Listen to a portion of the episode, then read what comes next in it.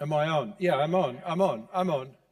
I'm on. Which piece of music would you choose? Do you know what came to, to mind immediately you said that was the Darth Vader theme from Star Wars.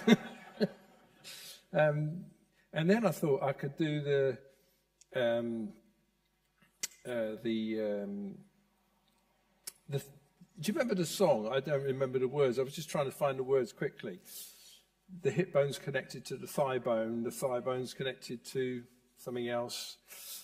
Because I'm talking this morning about the valley of dry bones from Ezekiel chapter 37. And just while I sort of loosen up a bit, having been introduced so dramatically, um, I did come here about 15 years ago, I think, to preach.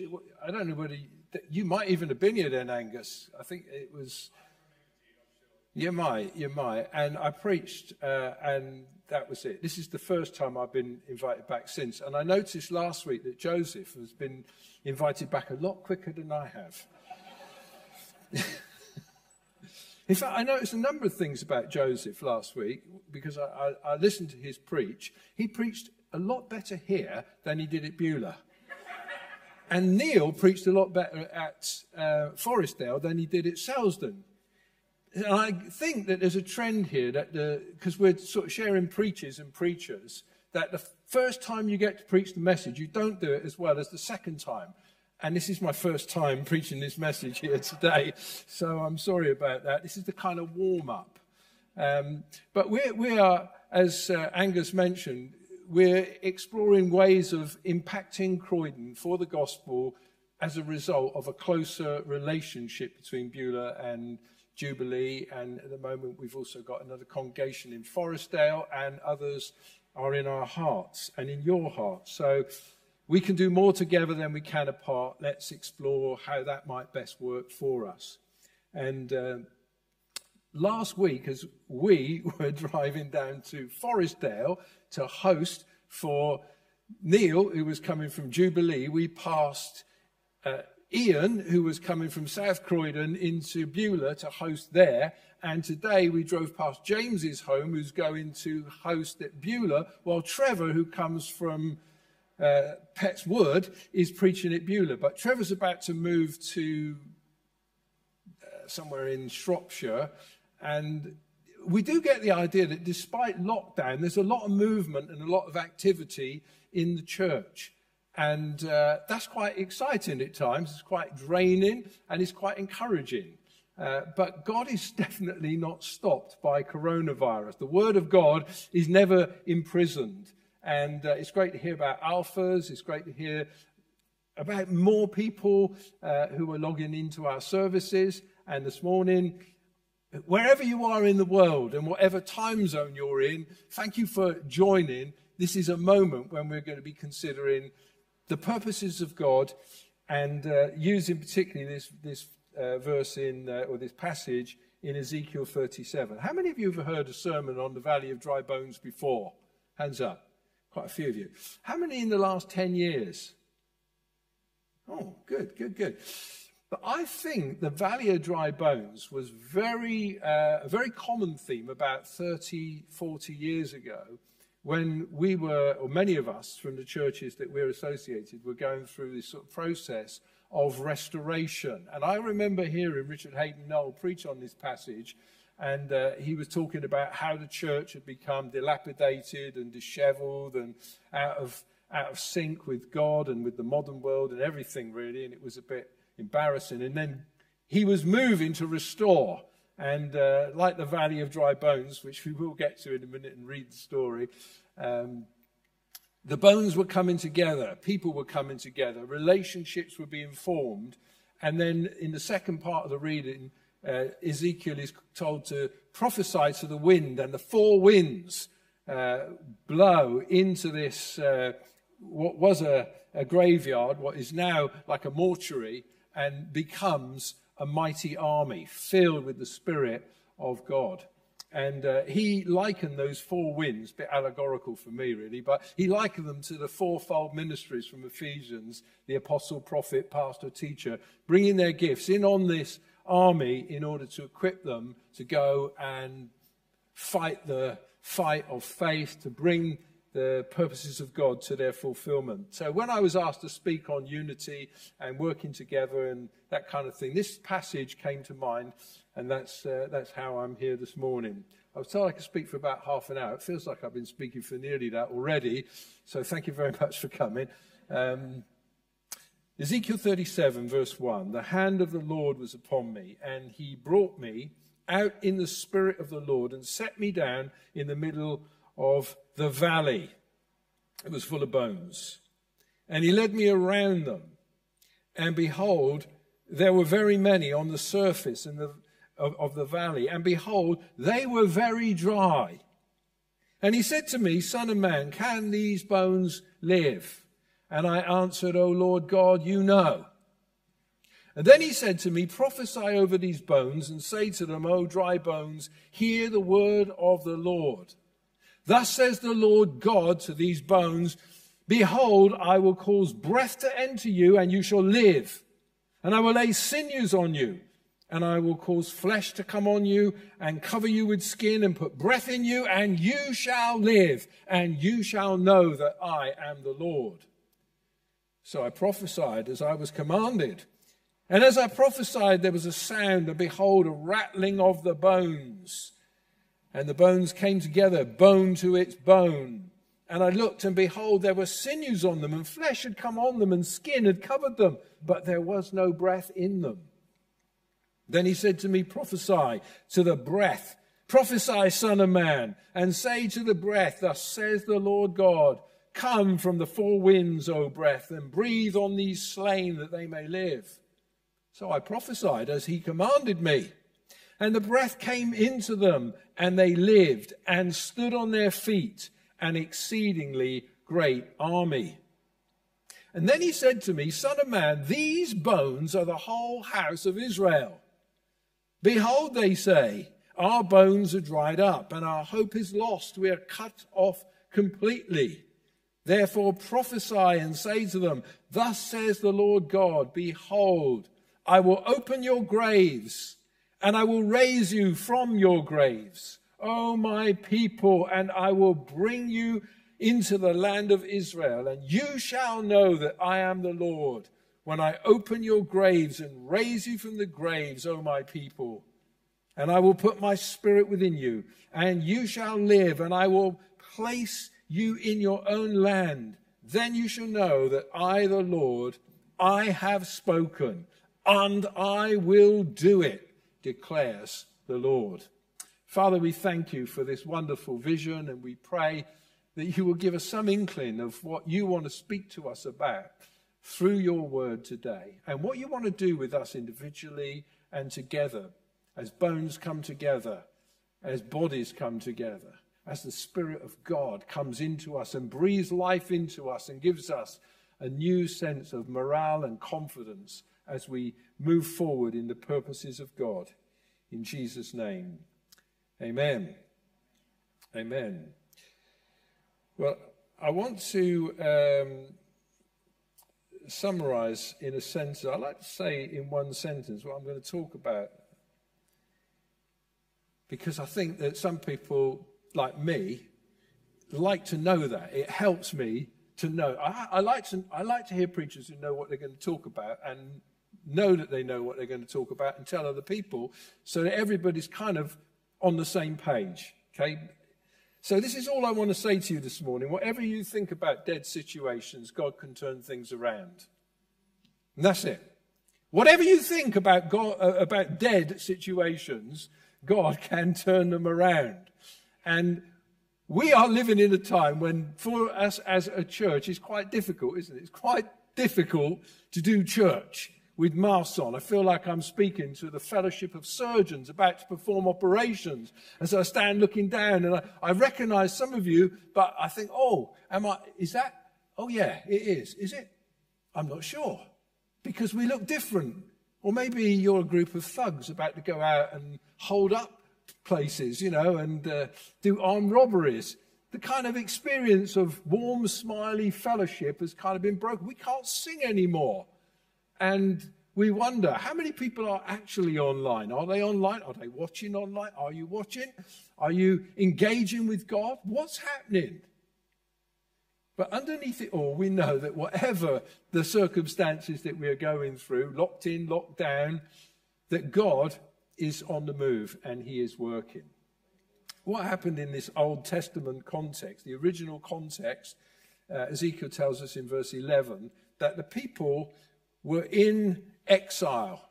They were feeling abandoned. They were feeling that there was no hope for them anymore. They said, Our bones are dried up our hope is lost. Indeed, we are cut off. And that's how they were feeling. And they allowed their emotions to govern their feeling, their, their, their speech, rather. They spoke what they felt. Do you do that? Do you operate out your feelings? You get into situations, and, and what you feel is what you say. That's what was happening with them, and they were overwhelmed. You know, as in Isaiah chapter 40, verse 27, Isaiah says, Why do you say, O Jacob, and speak, O Israel, my way is hidden from the Lord, and my right is disregarded by my God? Because that's how they felt. They felt disregarded by God. They felt hidden from the Lord. We know the famous psalm that was written during the same period by the waters of Babylon, Psalm 137. There we sat down and wept when we remembered Zion. On the willows, there we hung our lyres, for our captors required us songs, and our tormentors mirth, saying, Sing us one of the songs of Zion. And they said, We can't do it. We cannot do it. We can't sing like we used to sing. Now we're in captivity. We can't sing like we used to sing. I'm reading the Psalms at the moment. I'm in Psalm 42, Psalm 43. It's all about how I used to go with the great procession and the throng and sing the mighty praises of God. Now I come and everybody's got masks on and they're quiet. So there's some kind of experience that they had that we have. Not that we are in exile, but we feel this kind of restrictions that are upon us. And in this vision, Ezekiel sees a valley. Maybe it was a a battle scene or an ambush scene because it's strewn with bleached bones. The day of death has come and gone. The jackals and the birds, the flies, the worms have all come and gone. And now all that lies before is a valley strewn with sun kissed bones, unburied and unclean. And as the prophet views this scene, God asks him a question Can these bones live? Is there going to be life in Croydon? Are we going to see revival? Can we, few small groups of people, really make an impact in Croydon? Are we going to see revival? Are we going to see God come? Are we going to see something that is truly nation changing take place? Ezekiel is looking at these bones. He's looking at the people of Israel who were cut off, far, far away from home. Can anything come out of this? Can these bones live? It's a good question to ask, isn't it? Well, it's God's question, so it's got to be a good question. But what, what, what would you say? Well, of course, of course, these bones could live. Well, Ezekiel, he's, he's not in unbelief, but he's not sure. Are you sure? Do you, do, you, do you identify with the way that Ezekiel responds? He says, Well, you know, Lord. God knows.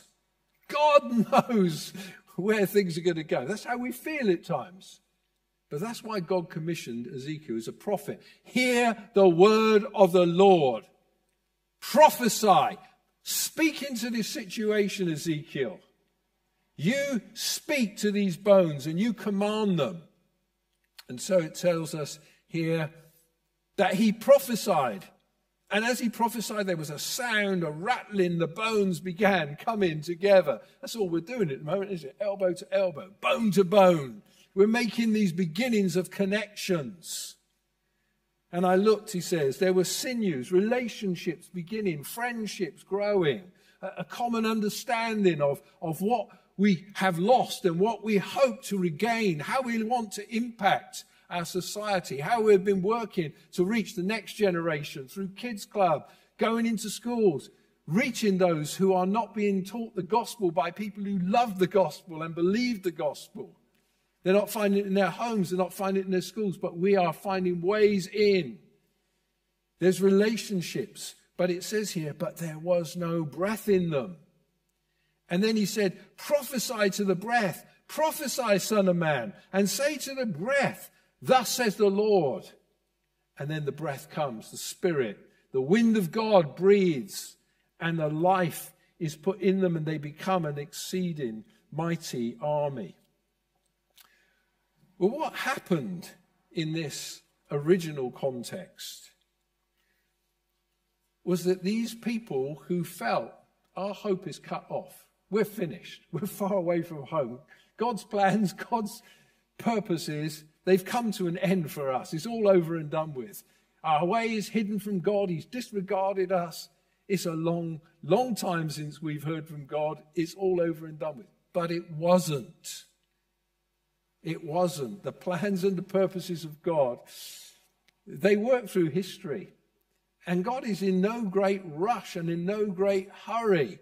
I think sometimes we're very frustrated because things don't happen as quickly as we want. And certainly there's good reason to be frustrated as we've seen the decline of the church in our nation over the last hundred years or so. But God is still at work in these people. Bedraggled, beaten up, no culture that they can identify with in Babylon, no temple that they could worship even if they could get home, no king, no leader, no freedom to rule themselves. Can these bones live? The consensus as they looked around in Ezekiel's day was not a hope, mate. It's all over and done with. But God says, My plans and purposes have not finished. And he raises up a man called Cyrus Cyrus, king of the Persians. 2 Chronicles 36 22. In the first year of Cyrus, king of Persia, at the completion of the word of the Lord in the mouth of Jeremiah, the Lord aroused the spirit of Cyrus, king of Persia. He issued a proclamation throughout the whole kingdom and put it into writing. So said Cyrus, king of Persia, all the kingdoms of the earth hath the Lord God of the heavens delivered to me, and he commanded me to build him a house in Jerusalem, which is in Judea. Who among you is of all his people? May the Lord his God be with him, and may he go up to Jerusalem. See, a moment comes when God begins to work out his purposes. 70 years in this case between exile and restoration. 70 years is a long time to wait, isn't it? No wonder the bones had got very dry. No wonder the people's hope was feeling cut off. No wonder they felt it's all over. But God says, No, I'm going to raise up a guy called Cyrus. I'll get him to take you back. I'll get him to rebuild. Sure, Ezra, Nehemiah, the later prophets, Haggai, Zechariah, Malachi, they all kind of play their part. But they re-established the temple. They re-established things in Jerusalem. And they lay the foundations into which the Lord Jesus will come from heaven and be born of a virgin and will live a sinless life and will die a death on the cross to atone for the sins not of just one generation but all generations that will transform the whole of human history and in fact the whole of the universe ultimately. And yet there was a time when that community fell. it's all over. We're just dead bones. Long, long dead. No hope. Cut off. And God can turn things around perform extraordinary tasks, and he can use whoever he wants whenever he wants, a pagan king called Cyrus. And so he did it. And I want to encourage you, I want to encourage myself this morning from these words that God is joining us together. And when, when God wants to put things back together, that's what he does. Bringing people together, bone to bone, bringing community together, saying, I'm going to pour out my spirit. I'm going to do something fresh. I'm going to do something new. Whatever dead situations you're faced with and you look at and you think it's impossible, nothing is impossible with God. He's able to turn things around. Think about the way that the church has interpreted this passage over the years. There are several ways. I've no idea what time I started, by the way, so I've no idea what time I'm supposed to finish, but I'm just getting warmed up. Sorry, that was a joke. But I've got 10 minutes. I've got 10 points, one minute each point. That was also a joke. Point number one. We look at some, sometimes at people who are non Christians and we invite them to Alpha. We become friends with them. And we think, I'm getting nowhere here. This is so discouraging. This is so difficult. It's like if ever there was a dry, dead bone, this person that I'm witnessing to is a dry, dead bone. There's no hope here. This person is never going to get saved. Can this bone live? I'll tell you what, there was a time when I was a dead, dry bone and nobody would have thought I would ever get saved. One person told me after, You're the last person I ever thought would become a Christian. It's true. I was the last person I thought would become a Christian. But God has got his ways. Do you know, over the years, I've been a Christian 35, 40 years, something like that. I don't know, maybe a few more. I've seen Muslims, I've seen Jews, I've seen atheists, I've seen unexpected people getting saved. When I was a very young Christian, I thought it happened a lot more than I've seen it happen in my own experience. But I met a guy, or I knew a family, who lived just around the corner from me. And uh, the, the, the kind of grandfather figure of the family, he was a really odd character. He was probably an alcoholic. He was violent. He was uh, an unsavory kind of character. And his wife had been brought up in George Muller's orphanage. And she was from a very, she was sweet as sweet as honey. She was lovely. But she was scared to death by her husband. And he bullied her. And she turned to the Lord and got saved. And he was so nasty that in the end, she moved out and moved in with her daughter. And uh, I, I used to visit him and try and witness to him. I didn't think I was getting very far. And one day, he, he got up and he thought, I'll make myself a cup of tea. And as he poured the milk out from the milk bottle, do you remember milk bottles? He saw on the milk bottle an inscription. It said, rinse and return. And God spoke to him through a milk bottle. That's what I need. I need rinsing and returning. And he was saved. I used to work with a man called Cyril Cowdery. He was a swearing, uh, cursing man who signed up for the army. But they used to, in his day, they used to do assemblies. And in this Christian assembly that he had to go to, they sang Charles Wesley's hymn, And Can It Be? And they got to the line where it says, My chains fell off, my heart was free. I rose, went forth, and followed thee. As he was singing this, he heard chains rattling. And in a moment, he was born again. He was saved. Did you ever read the story of Philip Mohabir? who was a Hindu brought up in uh, uh, Guyana and went to school and went to an RE lesson and was asked to read the scripture passage. And it was the story of Jesus calling the fishermen on the shores of the Sea of Galilee. Follow me and I will make you fishers of men. And as he read the story, he heard the voice of Jesus Follow me and I'll make you fishers of men. You know, God can call Muslims. Abdullah, who was from our church originally in Pune in India got saved when he went with his wife to a Christian conference and afterwards standing around they said can we pray for you and he said well okay but inside he was saying no they prayed for him and as they were praying for him God showed him all his sins and he was saved can these dry bones live I tell you they can we were all dead once lost in our sins without hope, without God in the world. Ephesians chapter 2 tells us. We weren't playing dead, we were dead to God. We were dead to God and alive to sin. I'd say, see, but before I got saved, I was not only alive to sin, I was addicted to sin. I was allergic to God. But God changed me in a moment. I was born into a new life. I was raised into the spiritual life. God raised us with Christ and seated us in the heavenly places. Can these bones live? That's what the gospel's all about. And when we look at churches, can these bones live? Let's move on to churches, shall we? When we look at the church in London, can it live? Can it grow? Can we see the life of God? Well, you know, Lord, but we're praying. We're expecting, we're believing that God is doing something in joining us together. I was thinking that sometimes we think if only we had the right kind of leadership, you know, that would really help us. And sometimes we look at our leaders and we do wonder.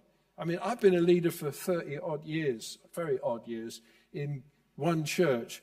And we've not seen the kind of growth and the, and the breakthrough that we wanted. We had a vision of a church of a thousand. We've got to about 120. Well, that's better than 50. But it's not what we want to see. And sometimes I think, if only we could get better leaders, only I could be a better leader. And then I started to think about the leaders that God used in the church, in the early church. Just, just pick on two. Think about Peter impulsive, impetuous, not always standing his ground. Peter the denier, Peter the impulsive, Peter the kind of, what's he going to say next kind of bloke.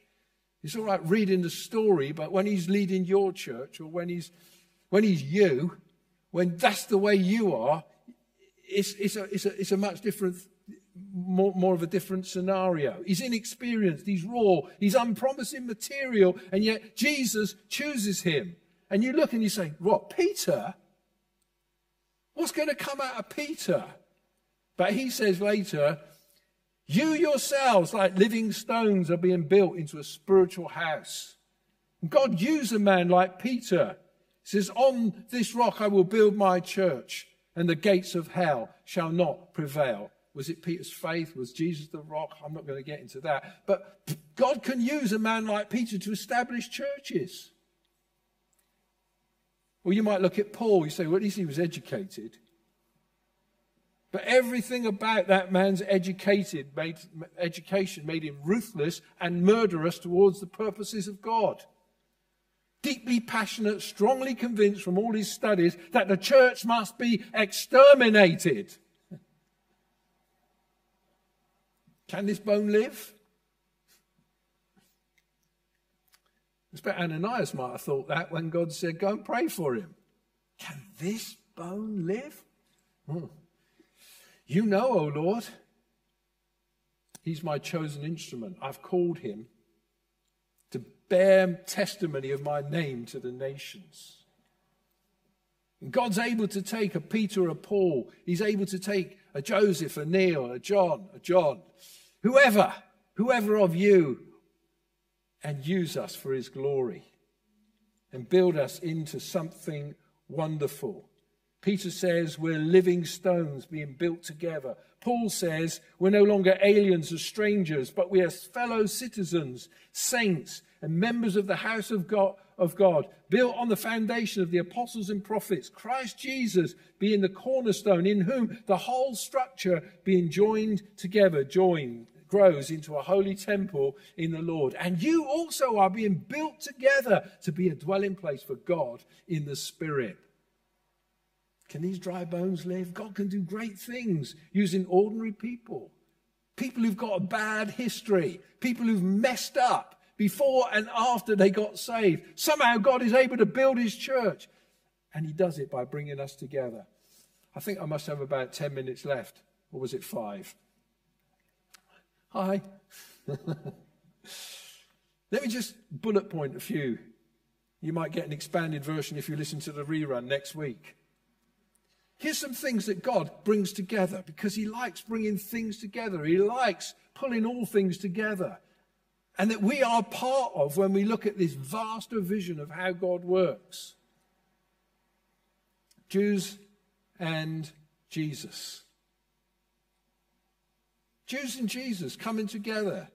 I was going to talk about, but I won't, the fact that this passage has been used by Christians and Jewish Christians particular, to say this is a plan that God had to bring the Jews not just back from Babylon into Israel, but from all the four corners of the earth into Israel. And in 1948, God brought Jews back to the land. And now, in that land, he's bringing Jews back to Jesus. So there's a movement that we're connected with where Jews now believe in Jesus. There's between 10 and 15,000 who are identified as members of messianic congregations throughout the land of Israel, Jews and Gentiles, Jews together in the, in the worship of God, one new man. Oh, that's how, that's how God likes to do things, bringing them together.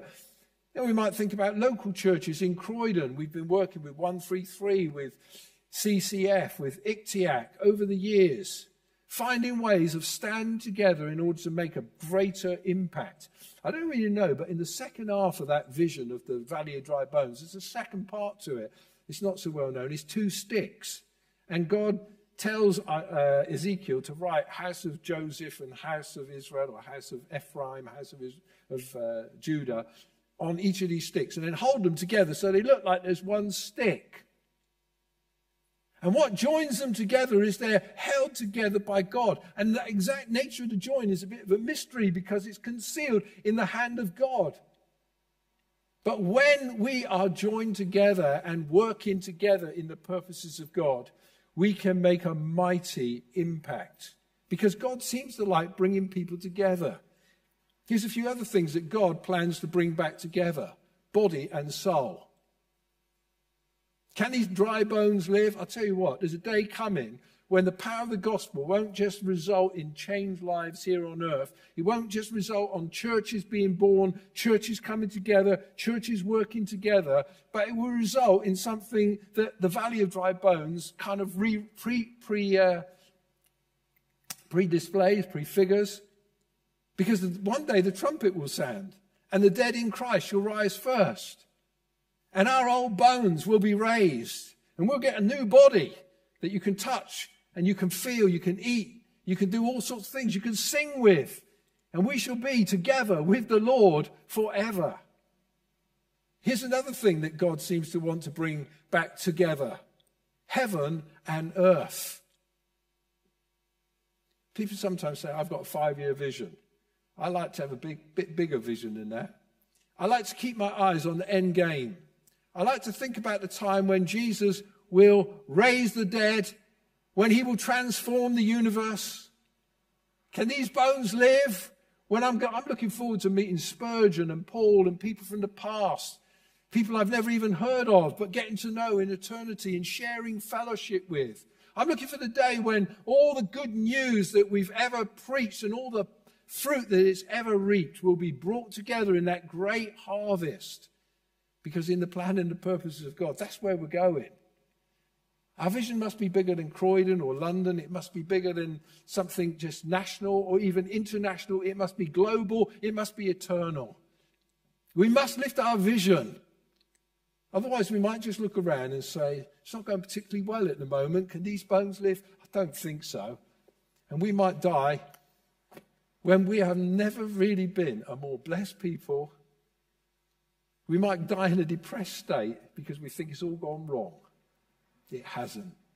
God is going to do some great things through you and through me. Amen. Let's pray. Hallelujah. Lord, we thank you that you've got mystery in your hand when you join together in, in your hand. People, fellowships, nations. We thank you, Lord, that you've got a much bigger canvas than we have. Your thoughts are so much higher than our thoughts. Who would have thought that out of a dying man on a cross that you would transform the universe? Who would have thought, Lord, that through his cry of dereliction, why have you abandoned me, that we would be the ones who are welcomed in. Through his death, we would inherit life. Oh, Lord, who would have thought? Who would have thought that was the key that would unlock the putting right of everything. And we thank you, Lord, in these days that we have this confidence that dry bones can live because you speak and because you breathe the wind of your spirit through your people.